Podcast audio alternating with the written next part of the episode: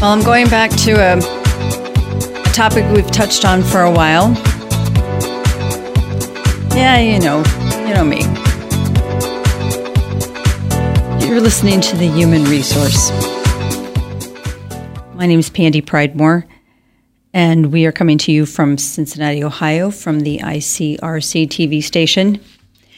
This is a topic that I, or, or a conversation that I've been wanting to have with you. It's this is a part of a training course that that I have um, under the HR Academy, and it's. I want you to laugh a little bit with me through this show. I want you to. Um, I know you're going to say, "Oh my gosh, where in the world did she come up with this stuff?" But trust me, it, we're talking about bullying today, workplace bullying, and I don't know how I can do this, but I'm going to do it. I'm going to put a little bit of humor through this because let's be truthful. And we've talked about this. Everyone's been bullied at some point in your life. And if you don't think you have, I'm about to tell you and show you how you've been bullied. Bullying is not unfortunately it's something that we kind of push aside and and go into denial and we're not confronting it like we should in the workplace. We are not. If you listened to an earlier show with Scott Warrick, I mean, he flat out told you in that show how bullying and pressure and stress, what it does to our bodies and what it does to our brains. And, and none of it was good. He didn't say a single thing that I want to hear again. And yet this is going on. So, what I'm going to do today is I'm going to give you the personality types of a bully. I'm going to describe for you individual personalities that literally their actions, their their approach to their work is essentially bullying. And and stop and think about why this should be important to you because again, I know you're all, uh, not all of you are HR people. But if you're listening to this show, you have some kind of a responsibility or some kind of an interest in the workforce and in the people involved in that. And in helping to maintain a safe and secure workplace where people enjoy coming to work and where people are productive and, and things are positive. So let, let me let me give you some personalities that I want you to think about, and we'll we'll just, we'll talk about what you should do at the end with some of these individuals because I just when I first got this material in the the uh, training program, I was I was astonished. But let's just start right out with the first. The first is the prankster. Now think about that. They think they're the funniest guy or girl in the room.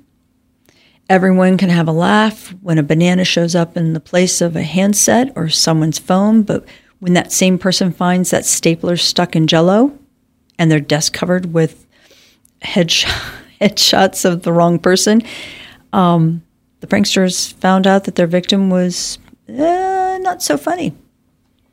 And what they're doing, they, they even they take it very personal. The prankster wants to be the center of attention. And how is that healthy? Because if they're pranking somebody, that means somebody else is on the bottom of the totem pole. Somebody else is being humiliated, or somebody else is being made to look really silly. Pranksters are everywhere, but they're actually a bully. How about psychopaths? Saboteurs or psychopaths? Sneaky people. They're not forthright. Sometimes they're talking behind your back. They're setting situations up so that they always look good.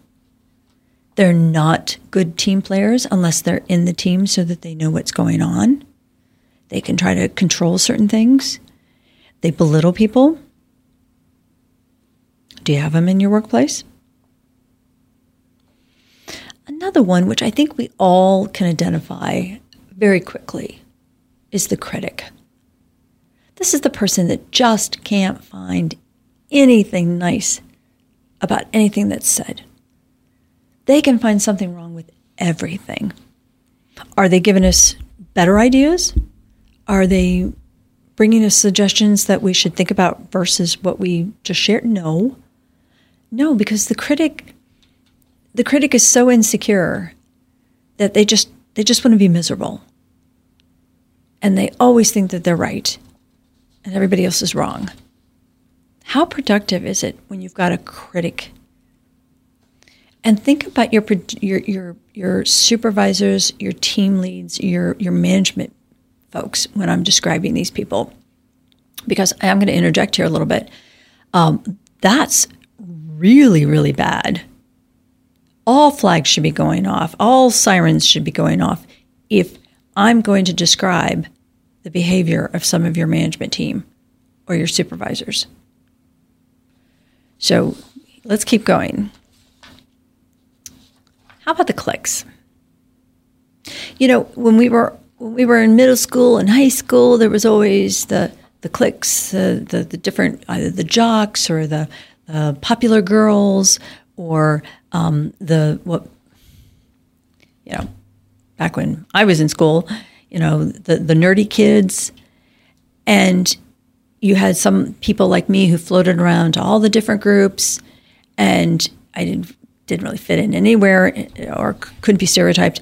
But how about your workplace? Do you have some cliques there?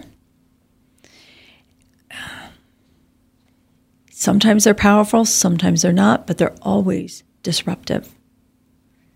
Be careful. This is a cute one.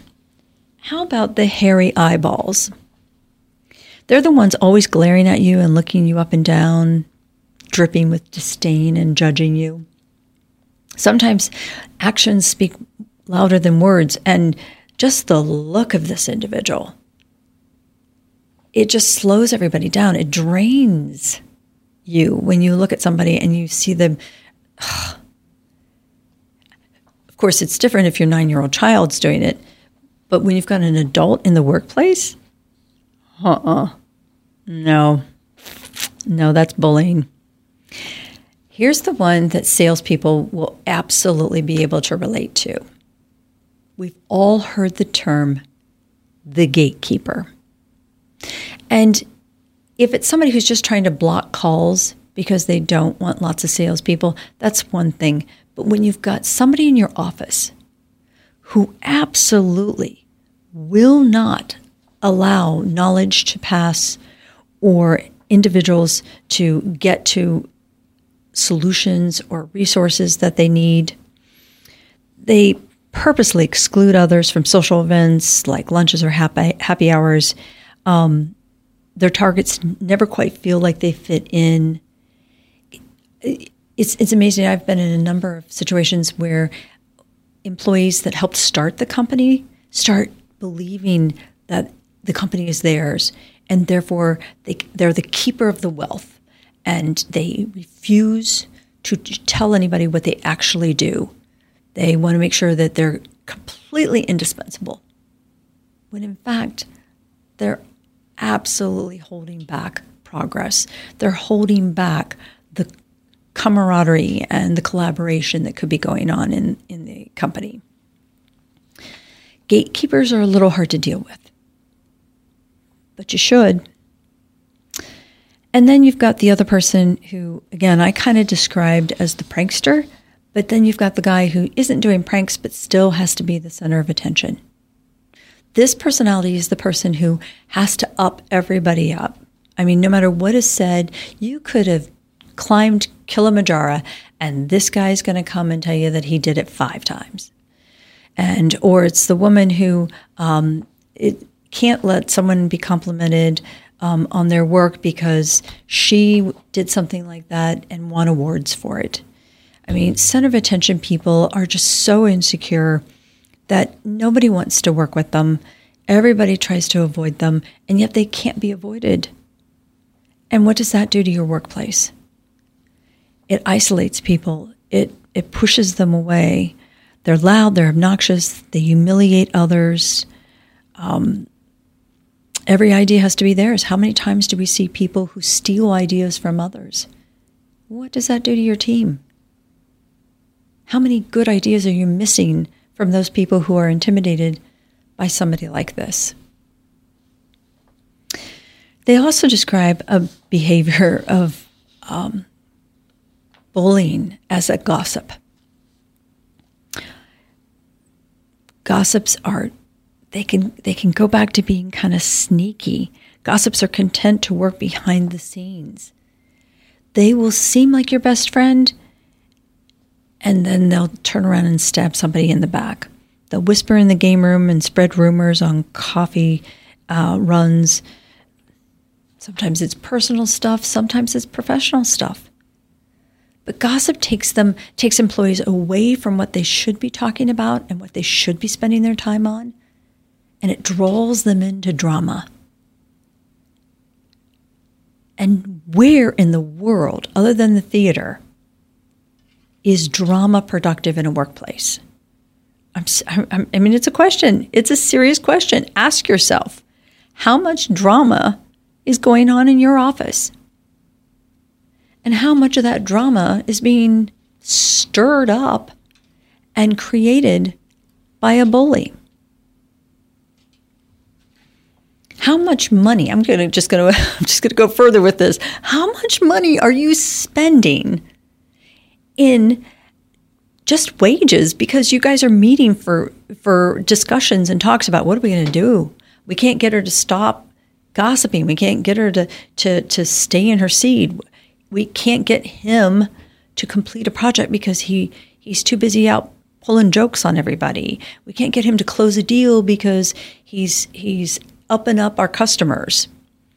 How many times do you fight with how are we going to deal with this person when it's just so simple that they're just showing behaviors of bullying and it's something you can't avoid? You have to deal with this.